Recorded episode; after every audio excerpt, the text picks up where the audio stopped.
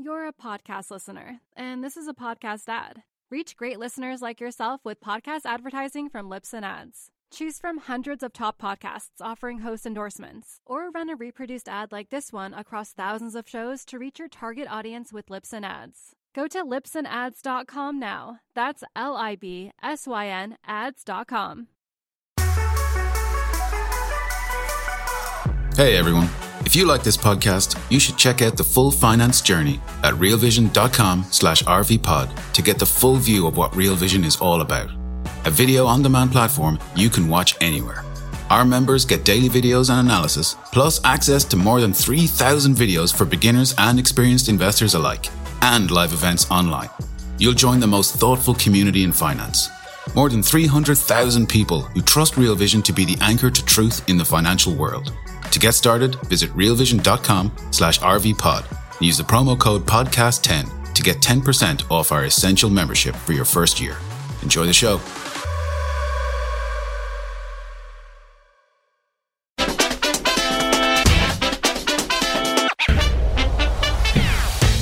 Good afternoon, everyone, and welcome to the Real Vision Daily Briefing. I'm Andreas Larsen speaking on an almost historic afternoon.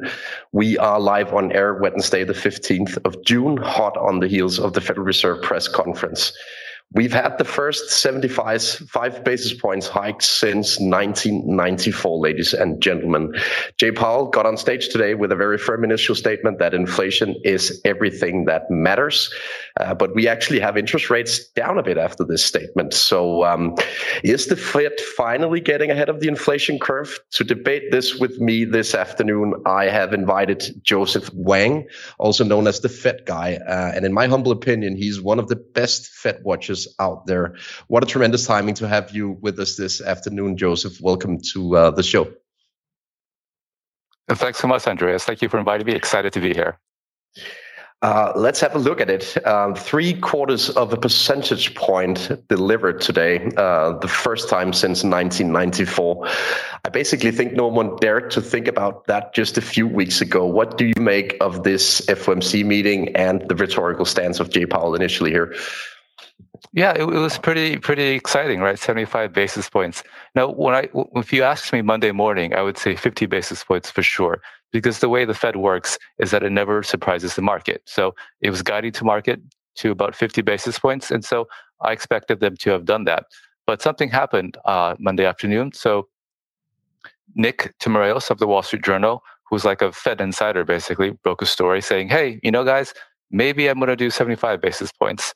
So this is kind of how the Fed works. Again, because the Fed doesn't want to surprise the markets, if it wants to do something that it thinks the markets are not fully prepared for, then they'll kind of call their sources in the media.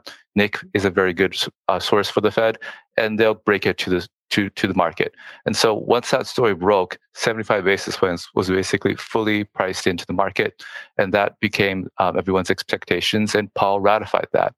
I thought Powell gave a, a pretty good press conference. I, I, felt that I saw someone who was, I think, uh, very earnest in fighting inflation, understands the problem, is willing to do whatever it takes. I think, in contrast to many other central bankers around the world, his performance was was very good. So uh, I'm glad to see that. I think his his speech is. I mean, his projections and his press conference was very interesting, and I guess we'll unpack it as we go along.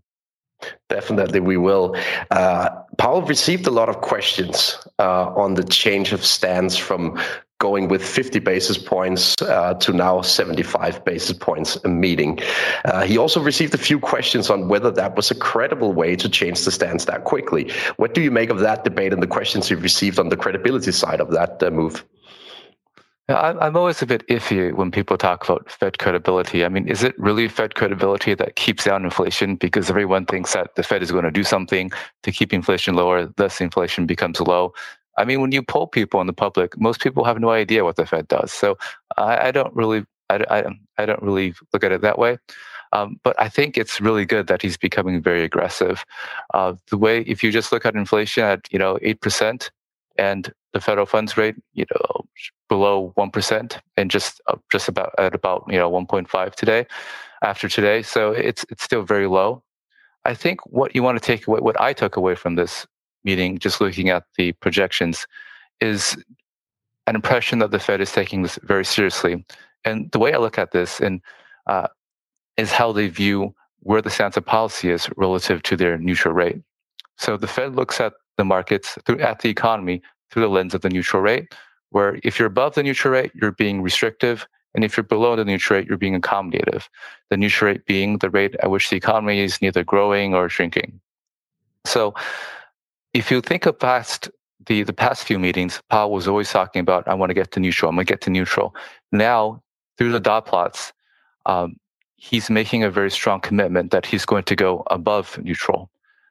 Uh, so Jon Turek on Twitter made this great point. So if you look at where PC inflation is and you look at where they ha- believe neutral to be, which is about 50 basis points, next year and the year after, it looks like they're going to be about 80 basis points above neutral. So in nominal terms. So that's Ooh. going to be a pretty restrictive monetary policy that they haven't really uh, reached to in quite some time. And frankly, I'm not really sure that's going to be enough. That's still just up under 4%, and inflation is still pretty high. So uh, it could be even higher depending on events unfold. But at least in this time, through their dot plot, they have a very strong commitment to raise monetary policy above what they perceive to be neutral. If we look at the dot plot, I think this is a very interesting theme after today's press conference. Uh, they intend to go to levels just south of 3.5% by year end. Uh, and if we take the 12 month change of that level by year end, it will actually lead to the most aggressive 12 month uh, interest rate hiking cycle since the mid 80s. Do you think that pace is quick enough, or will they have to go even faster? I, I, think until you so your chart is amazing. So it does show that it's a super super aggressive hiking cycle. Um, I think if you hike too fast, you're, you're going to break something, right? So you have to be able to get to where you want to get to as quickly as you can without breaking something. From going from now to let's say you know three and a half by year end might involve another 75 definitely involves a few 50s so historically that that's quite rapid i think that that's probably as fast as you can go if you want to go if you want to take it uh, even further, you're going to have to do it over a longer period of time. So I think you know where we're pricing in at, at year end, that's probably as fast as they could they could go without breaking something. Um, yeah. These are already very big moves, as as your chart shows, right? For, for the next meeting, uh, he essentially kept the door open for another debate on whether to hike 50 basis points or 75 basis points. And it seems as if to me that they will allow the next couple of uh, inflation releases, both in terms of expectations, but also actual inflation to decide for them in terms of whether to, to go ahead with 50 basis points or 75 basis points. Powell had a very interesting remark relating to headline inflation because he essentially focused a lot on gasoline prices and headline inflation. Do you think that they are now targeting headline CPI instead of PCE? You know, um, uh, PCE is usually their target. What what do you make of that debate? Yeah, that's that. I also caught on to that comment, Andreas. It was really interesting. So Powell mentioned, well, Powell was asked, you know, you're targeting inflation, which are you targeting? EP's core inflation or CPI? And he was like CPI. And if you link that with another comment he made, basically that you know he's very concerned about inflation expectations, and inflation expectations are formed off of you know headline CPI and not core inflation, then then you have to put together some kind. You have to come kind of come to the conclusion that in some ways he will be thinking about CPI when he when he's when he's adjusting monetary policy, uh, because inflation expectations is super important to them, and if inflation expectations are dependent upon headline CPI, then you kind of have to indirectly target that. Um, if you think back to, to what, when he was asked why he did 75 instead of 50, he talked about you know the hot CPI print last week, but he also talked about data showing that inflation expectations appear to be coming unanchored. And remember, when you're trying to understand the Fed, you have to think from their perspective. From their perspective, inflation's expectations is a really, really big part in what determines actual inflation. So when they see inflation expectations becoming, as they would say, unanchored, they freak out. And so they immediately did 75 this time around. And if, as he noted, CPI is, you know, feeds into inflation expectations, then I think, as you're hinting, it seems like he might have to be targeting CPI. And that's going to be really hard because, as, as Powell has reiterated many times in that press conference, there's a lot of things happening in the economy and that's really not all up to him, right? So he can control demand a bit. Uh, there's a lot of other stuff like you know commodity supply constraints that that he doesn't have control over, and unfortunately, stuff like that has a big impact on headline CPI, like for example, gasoline. Yeah, and I, I, want to pick your brain on that exact topic because Powell kept reiterating that a lot of factors are currently beyond the control of the Federal Reserve. Take the example of the commodity supply side issues, uh, the high gasoline prices, etc. Do you think that's a way of preparing the public for a potential dark fall when it comes to growth? Uh, is it Fed speak of saying that there is a recession risk? If you look at their projections, they're projecting unemployment to rise. So, uh, so I, there is some suggestion of that. So, okay, I look at it this way: the Fed has to. Fed's job is inflation, but it, inflation is really not all up to them, unless they're, they're willing, really willing to, uh, let's say, hike rates excessively and severely cramp demand. So the Fed has the power to bring everyone into a ginormous depression, right? So they can just hike rates 100 basis points, oh, sorry, 1,000 basis points. And, uh, you know, we, will be living in caves, right? All the markets will crash and then we'll have no more inflation. We'll have massive deflation, mission accomplished. Um, so they, they always have that, but they don't, they don't want to do that. There are policy levers that the government can pull, but it's, it's not really within the control of the Fed. For example, if you think of, uh, think about the Congress and the White House, um, one of the one of the big policy levers they could immediately pull is to just lift Russian sanctions, right? So any policy choice has costs and benefits. Again, this is a political decision. Sanctioning Russia obviously is it's you know we want to punish people who are bad actors in the world, but on the other hand, uh, the people who pay the price for that are uh, people in let's say Africa who millions may starve to death because of higher food prices, and many poor people in America who have trouble affording gas. So this is a policy choice, but it's also a lever that they could pull immediately to tame inflation. Unfortunately, it's not Powell's call. The only thing Powell can do is ma- manage aggregate demand. We're going to take a quick break and be right back with more of the day's top analysis on the Real Vision Daily Briefing. You're a podcast listener, and this is a podcast ad. Reach great listeners like yourself with podcast advertising from Libsyn Ads. Choose from hundreds of top podcasts offering host endorsements, or run a reproduced ad like this one across thousands of shows to reach your target audience with Libsyn Ads. Go to libsynads.com now. That's L I B S Y N ads.com. I want to pick your brain on a very specific topic that Powell kept uh, talking about uh, through the press, press conference. Because, in terms of the debate on whether the Fed Reserve can actually pivot or pause sometime this year or early next year, um, in relation to that uh, debate, he kept saying that the Fed will have to see compelling evidence of inflation slowing down first. And he actually became very concrete on that question, referring to the month over the month rate on inflation. Uh, unpack this uh, debate for us and what you make of the comments that Powell uh, made on, on, on this topic. Yeah, so Powell first talked about this, I think, a couple weeks ago. He set forth a clear and convincing standard. Now, for those of you who aren't lawyers, clear and convincing is the second highest proof of standard you have. The most highest being a beyond a reasonable doubt, which is what they would use in a murder case trial. Clear and convincing is what they would use in other trials, and that's basically that it's highly reason, highly likely that you know to be true. So this clear and convincing standard today was further clarified uh, in his talk, and as you noted, Andreas, he wants to see a series of declines in CPI to make sure that inflation is under control.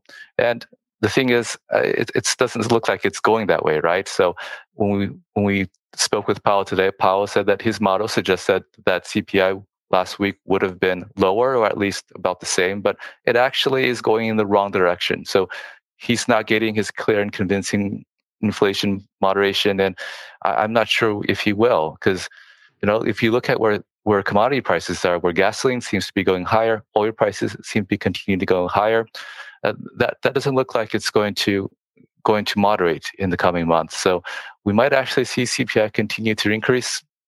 And if that's the case, we would have to adjust our expectations for monetary policy. Uh, remember, the Fed looks at monetary policy through the lens of the neutral rate, and that's the real rate plus inflation. if inflation is higher than expected, then the nominal neutral rate is going to be higher than expected. And so going forward, those dot plots are going to go even higher. Yeah, I think that's absolutely true. Um, this is, of course, a debate on semantics because I noted that he uh, referred to the sentence a series of declining monthly prints of inflation. What does a series mean in this sense? Yeah, it just he wants to see it keep going down. He wants it, it has to look like Bitcoin, basically. yeah, um, it, it's like he mentioned, though. It's it's not going to be his call. There's a lot of things here that are beyond his control. So if you look at inflation, part of it's demand driven. Obviously, we had tremendous amounts of fiscal stimulus and low rates driving a housing boom. That's what he can control. The other part, though, is supply driven. There is you know, in fact, fewer commodities available now uh, because of the sanctions on Russia. And you know, that's a lever that the, the executive or the White, the White House or Congress has to pull. Uh, this is this is really unfortunate because inflation is the Fed's responsibility, but he doesn't have all the tools to do it. Um, one thing that the White House could easily do is it could lift sanctions on Russia. You know, of course, this is a trade-off. It would help Russia's war effort, but on the other hand, it would also help uh, poor people in America and millions of people in Africa who may starve. So it's a trade-off that people have to make. So um, it's but it's not Powell's choice to make it. He can only do one thing: that's manage aggregate demand. And uh, if he were to faithfully carry out his task to bring inflation to two percent in a world where supplies chains are constrained, that means much lower aggregate demand, and that means uh, probably a meaningful recession. Sadly so. Um, in terms of the market reaction, uh, it seemed as if the market had actually baked this interest rate hike in to, to market prices ahead of the meeting today. Uh, but if we look forward a bit here, um, do you think the market is ready for what's upcoming from the Federal Reserve? No, I don't think it's ready at all. I, I, Powell had got a question about quantitative tightening, right? Mm. The question was whether or not the Treasury market could handle it given the low liquidity. And as we all know, listen, last Friday we saw the 10 year go up 28 basis points. That's not normal. That is what happens when you have low liquidity. And there's very, very low liquidity in the Treasury market. As a whole, the Treasury market is growing a lot, a lot bigger than the underlying cash volume cash market can support. So just as a statistic, 20 years ago, so the treasury market, you know, private marketable treasuries was about $7 trillion outstanding. And on average, the daily cash volumes were about 400 billion. Okay, fast forward to today, the net uh, private marketable treasuries are about 23 trillion. So it went from 7 trillion to 23 trillion. But the cash market only went from 400 billion to 600 billion. So it, it's not scaling with respect it's it's like a stadium that gets bigger and bigger but the doors you don't build any more doors. So in this situation you're going to have weird disallocations and qt has the potential to exacerbate that. He was fairly dismissive of it. We have governor waller saying that you know yeah, two and a half trillion dollars in qt equals to about 50 basis points in tightening. You know I, I suspect that would you know that remark would be become legendary and live in the Hall of Fame with inflation is transitory. So I think there's some major disruption here. One is that you know you have marginal buyers. Fed is out of the market. Commercial banks are. You're going to find new buyers, new higher prices, and also, um, well, there, there's just a whole lot of issuance coming up. QT plus um, deficit. It's about a one and a half trillion dollars. So I, I think that he's he. Uh, well, we'll see, but I think it might be surprising to to the Fed. We've got a bunch of great questions uh, also related to the debate on quantitative tightening. Uh, one from Adam here, uh, which is a very, very good question. Is it actually possible to measure the tightening in basis points when it comes to the balance sheet tightening and the quantitative tightening process? What is 1 billion worth of tightening in basis points? Uh, well, the Fed could give you a motto that'll give you an answer that will certainly be nonsense. So the mm. way hmm. that I think about this is, you know, when you're talking about markets, it, it's not a science. Uh, when you when you're doing the scientific method, you're looking for relationships that are persistent across time. You know, like gravity. If I drop an apple here or drop an apple in London, it falls at 9.8 meters per second squared today and 100 years ago. But when you're talking about the markets, there's a lot of moving parts, regime changes, things like that. There is no constant relationship, so models are not useful. It's always a question of judgment, and I don't think we can just boil it down to basis points. It's something that we'll we'll find out as we go. Um, you know, crazy monetary policy has has weird repercussions, right? For example, uh, what's happening with the BOJ and what's happening with the ECB uh, in their emergency meeting today, right? They, they seem to be dealing with uh, some holes in the monetary policy framework they have. yeah, let, us touch upon the ECB quickly as well, because uh, they uh, essentially called for an emergency meeting earlier today uh, addressing the uh, market turmoil that we've seen in European bond markets. Uh, and one of the things that we've, uh, of course, um, seen in, in, markets over the past few weeks is a, a, massive widening of the spreads between Italian bonds and German bonds. I'm, I'm personally situated in the Whoa. northern part of the yeah massive is a massive is like I think it's 150 basis points, right? If you think back to the European sovereign debt crisis, that's massive. It seems like Fair they become super sensitive. Fair enough. Uh, we we are not at 2011 levels yet, um, and I put emphasis on the word "yet" because I basically don't think that they stopped the bleeding with the meeting that they um, that they hosted today. Um, essentially, they had no news for us. Uh, they, they they they tell us that they're working on some sort of backstopping mechanism, um, but we don't really know the details yet. Uh, so, so what's your take on it? Will will they actually present a new QE program for us? So right now, I think the standing the standing um, program, the standing modus op way they're operating, as detailed by Isabel Schnabel, is that so they bought a whole bunch of stuff during the pandemic, right? Now, when that stuff matures, they can reinvest it into, let's say, more Italian debt Ooh. to uh, narrow the spreads. So instead of just printing more money and buying stuff, they're just using the existing money they already created and reallocating it towards more of the periphery. And you know, Andreas, I, I suspect that that might not be enough either. And I'm also surprised that they would do this meeting suddenly. I mean, why? I mean, uh, yeah, they must be really, really worried about what's happening. Uh, and doing at the same day as the Fed. Maybe they were scared that the Fed would do something that would blow out their spreads, and so they would have to respond immediately. I, am not sure. Usually, though, there is some degree of coordination between the Fed and the ECB.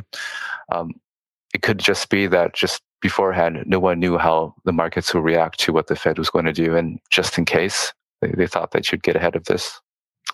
Uh, we've received a question from Tim uh, on uh, the exact topic of spreads, uh, but not European bond yield spreads, but uh, high yield spreads in the US.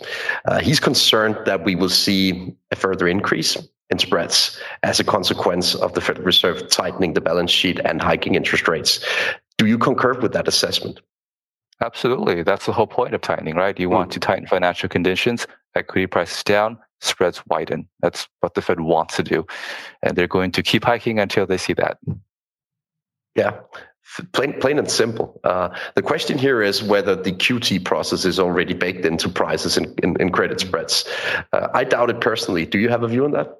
I, I agree with you, Andreas. This stuff, like I mentioned earlier, it's not a science. It's, it has to do with a lot of judgment, a lot of context. And the thing is, I, I don't see how you could possibly price what a two trillion extra. Okay, so not two trillion, one and a half trillion extra per year in uh, treasuries are. Who's going to buy that? Who's going to finance it? Um, what's happening in the world then? What happens when there's less liquidity? Because QT doesn't just increase the supply of treasuries, but it's also drawing liquidity out of the banking sector.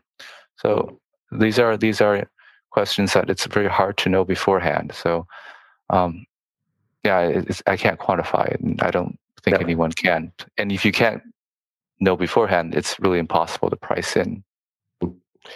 Uh, in relation to this topic on bond yields, we've seen speculation against the Bank of Japan. And I think this is maybe an important story that could unfold over the coming, let's say, two to four weeks, because they are still defending the 10 year point on the yield curve in Japan. Uh, they are basically bringing an aircraft carrier to a knife fight. They are buying everything they can, right? Uh, but do you think that they can continue to do so in this global yield environment where interest rates are going up? No, no, no. That what, what's happening there is amazing, and Weston at Real Vision has done amazing work following it. So, like you mentioned, Andreas, they have a peg for the ten-year JGB at 25 basis points. Everyone in the world is hiking rates, even the ECB. And how can you how, how can you actually manage that? And what's being the release valve is the currency, and you see the yen massively depreciating against the dollar going going past 135 recently. So sooner or later, there's going to be political. Uh, it's going to be some political problems there because the people in Japan are going to not like their purchasing power eroded. They import a lot of stuff, right? They import uh, oil and other commodities, and that's going to feed through their system and cause inflation. So eventually, there's going to be a political choice to be made. You know, Kuroda-san, you got to stop depreciating our currency, and they're going to have to reset the peg, the yield curve control peg higher. I don't know where, maybe 50, maybe 50, maybe 75 basis points. But when they do that, though, it's going to push global bond yields higher because global bond yields they're they're all kind of tied together, right?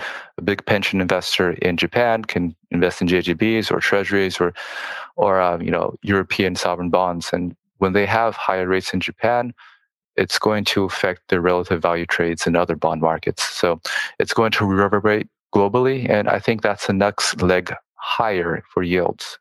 Um, you know, I suspect it could happen soon because, well, the, the yen just can't keep going on like that forever, right? If someone has to put a stop to it. So it's becoming disorderly. We're going to take another quick break and be right back with more of the day's top analysis on the Real Vision Daily Briefing. You're a podcast listener, and this is a podcast ad. Reach great listeners like yourself with podcast advertising from Libsyn Ads. Choose from hundreds of top podcasts offering host endorsements, or run a reproduced ad like this one across thousands of shows to reach your target audience with Libsyn Ads. Go to libsynads.com now. That's L I B S Y N ads.com. Uh, you've talked about um, the need for issuance of treasuries uh, and the lack of a buyer uh, of the Federal Reserve. Um, there's a question from Lee um, related to that because he basically asks you, uh, Joseph, whether the U.S. Treasury and the Federal Reserve at all coordinates the issuance plan and the QE program uh, slash QT program. Do they talk to each other? Absolutely, they talk to each other all the time. It's very close. Um, but in terms of just concretely being like concrete coordination, like, oh, I'm so I'm going to issue all this stuff. I'm going to do QE so you can issue all this stuff. I don't think it's that explicit, but the Treasury very obviously takes into account the Fed's decisions when they want to issue. Uh, what you ask, what you actually notice is that when the Fed is doing QE, Treasury tends to lengthen their maturities obviously, I mean, they want to be smart, right? If you have the Fed buying, well, you should issue longer dated debt because it's, uh, you know, relatively cheaper. The uh, term premium is actually negative sometimes. So Treasury and Fed coordinate very closely, but I don't think it's to the level that they would just, you know, Fed says I'm going to do QE, and they immediately do that, or they say that we're going to do something to neutralize QT. I don't think it works at that specific level, but broadly, there's you know frequent discussions at every level between the Fed and Treasury. We've received another great question from uh, Gregory uh, asking about forward guidance. Uh, you said initially uh, in tonight's show that uh, you essentially think that the Fed don't want to surprise us uh, to, to any large extent. But Gregory is asking whether we don't need a surprise right now. Would, wouldn't it be better to surprise us all? No, no, the, the, the Fed really, really likes forward guidance. It's a very powerful tool because it allows them to control interest rates up to the five-year tenor. Um, so, for example, the Powell can say today, for one year, I will hold rates at one percent, and in two years, I'll hold rates, and then after that, I'll hold rates for two percent, and after that, I'll hold rates for three percent, and that would immediately be reflected into the yield curve, right? Because he's credible, and he likes being able to control a range of interest rates up to the belly. Um, if he were to back out of that and start trying to surprise the markets, then his forward guidance would not be as impactful because people would think maybe he does something different to surprise the markets. So he wouldn't have as much control over interest rates as he would otherwise. And that control is very, very valuable to the Fed. So they, they wouldn't surprise the markets to give that up. Not even to get tighter financial conditions immediately? Uh, well, I mean, if you want tighter financial conditions, you can just give you know tighter forward guidance, right? Just say that yeah. I'm just going to hide grace very, very aggressive. I'm going to do 100 every meeting, and you, you will get all as tight as you want. that's a that's a very fair point. When we sum this all up, uh, we have the European Central Bank trying to hike interest rates, even though they have this loophole option um, on on buying Italian uh, bond bonds in uh, in the QE program. We have the Federal Reserve now hiking 75 basis points a meeting, probably, uh, and then we have the risk of Bank of Japan allowing the 10 year point to go up. Is there anything speaking against higher long bond yields right now? I, I, I don't I don't think so. I think it, this is just an unprecedented. Well, for me, unprecedented because I've lived in a world of QE and low interest rates yeah. uh, for since since I began looking at this stuff. So we have a coordinated tightening among all the world's central banks. Eventually, as you as you suggested, Andreas, the BOJ will have to get with the program as well. So um, that this has never happened before, and you know I suspect that uh, many people will be surprised by what this means to all their asset prices. Um, you know, coordinated easing made all the asset prices go to the moon. Coordinated tightening, I probably does the opposite. Yeah. So, so we'll see. There's like Paul mentioned, there's a lot of things happening in the world that that could change that. We could have, you know, we could discover new sources of energy. We could have the war end, but but uh, as as things are currently on track, it looks like we're entering a new world, and the world of easy money is over. Let's remind our audience of the schedule ahead on quantitative tightening. As far as I'm concerned, it actually starts more or less right now as we're speaking, right, Joseph? Today, today, yes. Yeah. So, so the way that this works is the Fed uh, basically, you know, created money and purchased bonds, and then when it gets when it gets those bonds it purchased are repaid, then it shrinks its balance sheet. So QT technically happens on days where Fed gets repaid, and that's middle of the month, like today, and also the end of the month. And we're going. There's a three month ramp up period, and eventually the Fed will be at full tilt, which is uh, 60 billion in treasuries a month and 35 billion in mortgages. So that that's basically will it will never get to full full tilt. So it will always max out as treasuries at 60 billion a month. It won't always max out as mortgages, probably do 25 a month. The 35 cap is too high for for what the Fed will get repaid in, and uh, that's going to be chugging along. And at the same time, you'll have the RRP steadily increase, maybe to three trillion dollars by the end of the year. That's also sucking liquidity out of the financial system. So you have triple tightening: Fed raising the front end you have QT raising the back end, and you have uh, you know QT and the RRP sucking out sucking out liquidity. So it's very aggressive. Something will break. Don't know when, but something will. It always does. Yeah, not a pretty scenario for risk assets. Uh, I always want to conclude the Real Vision Daily Briefing with a meme. I'll make this my trademark as the host. And uh, the meme today refers to the European Central Bank emergency meeting earlier today. I'm, I, I, work in asset allocation in Europe myself, and we saw the news uh, on Financial Times that they called for this emergency meeting. But after this meeting, we essentially all concluded could you just have sent us a mail? I mean, nothing newsworthy by the end of the day. Um, it was just a paragraph too, right? That that was their summary. It was just a paragraph, and they went forty minutes over, so it was it was not necessary. No, it simply wasn't. Joseph, it's been a pleasure to speak to you this afternoon. Thanks for for joining. Thank you for having me. It's a pleasure being here. Uh, and thank you all for watching the Real Vision Daily Briefing. We will be back tomorrow with more action. Uh, Maggie Lake will host the show, and Darius Dale will join as the guest. See you again tomorrow.